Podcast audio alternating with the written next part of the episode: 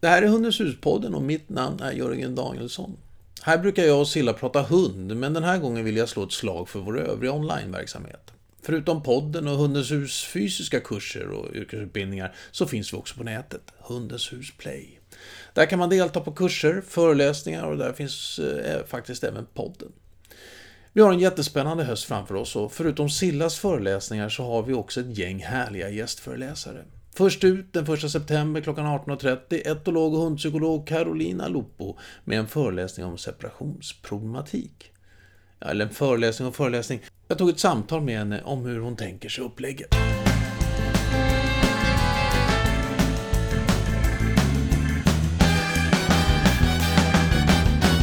Vad är separationsångest, eller separationsproblematiken? Den är ju, måste vara jättes, den är ju egentligen jättestor, eller hur?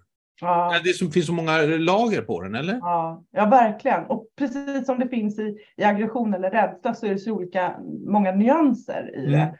Och allt från en, en hund som inte är så tränad i att vara själv och tycker att det är, är ett jobbigt koncept till hundar som har, har grav liksom, separationsångest.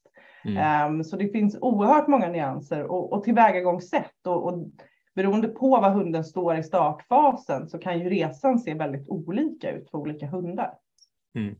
Det är ju liksom ett frågor och svar-tillfälle ju. Anledningen till att jag ville ha det här som, en- som en Q&A det Ja. är för att jag tycker att det är så oerhört viktigt att det verkligen individanpassas. ja. Och risken med en föreläsning där det bara är liksom, jag ger ett budskap, så här ska man göra, det är att man missar den där biten. Så i Q- Q&A så tycker jag att det blir mer eh, tydligt att det behöver individanpassas.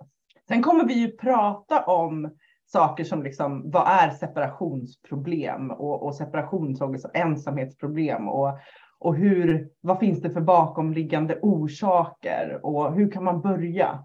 Eh, och när behövs psykofarmaka och när behövs det inte? Och vad är att verkligen träna under tröskeln för stress, men samtidigt inte på en för lätt nivå så att hunden inte utvecklas? Och vad är det för, för olika hundindivider?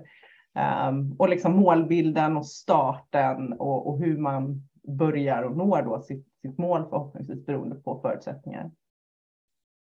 ja, där var vi klara då. Jag har en plan Jörgen och min plan är ju att ha liksom slides eh, med, med, men med, med, större rubriker istället för massa fakta. Där jag börjar gå igenom liksom saker och ting och sen har vi en stund för Q&A och också ber folk att hoppa in på varenda ämnesområde vi är på att, att ställa frågor för att fylla ut det. Liksom. Men att det finns ändå en, en röd, röd tråd som vi ska följa från A till B. Ja, nej, men vet du vad, Karo? Jag, jag, det här blir jättebra. Men är något annat man kan lägga till kanske, det är ju att, att separationsproblem är ju liksom ett dubbelt lidande. Det är ju jättejobbigt för hunden, givetvis, men det är också någonting som verkligen påverkar matten eller hussen eller hela hundens familj väldigt mycket och så kan Mm. leda till så stor stress och också eh, göra att livet blir väldigt litet. Man kan inte göra så mycket. Eh, eller så går man med, med konstant dåligt samvete. Så att det är Mm. verkligen alla parter far illa av den här typen av, av problem. Och sen tänker jag också att vi ska in på liksom lite gamla myter och sen ska vi in i vetenskapen och liksom vad säger den idag och vad hoppas vi få mer kunskap om i framtiden. Eh, så det tycker jag också vi ska nosa på för att liksom verkligen gå, gå till djupet med det. Mm. Ja, vad spännande. Ja, så, så det, det, här, det här blir en, en, eh, maffig blandning helt enkelt. Ja, det hoppas jag. Ja. det hoppas jag det ska bli. Även om du inte har en hund med separationsångest eller problem med att vara ensam hemma så är jag övertygad om att den här föreläsningen kommer ge dig massor av hundkunskap. Gå in på Hundens hus Play och boka din plats. Jag lägger en länk här i avsnittet också. Silla och mig hör du redan här i podden på söndag den 28 augusti. På återhörande. Hej då!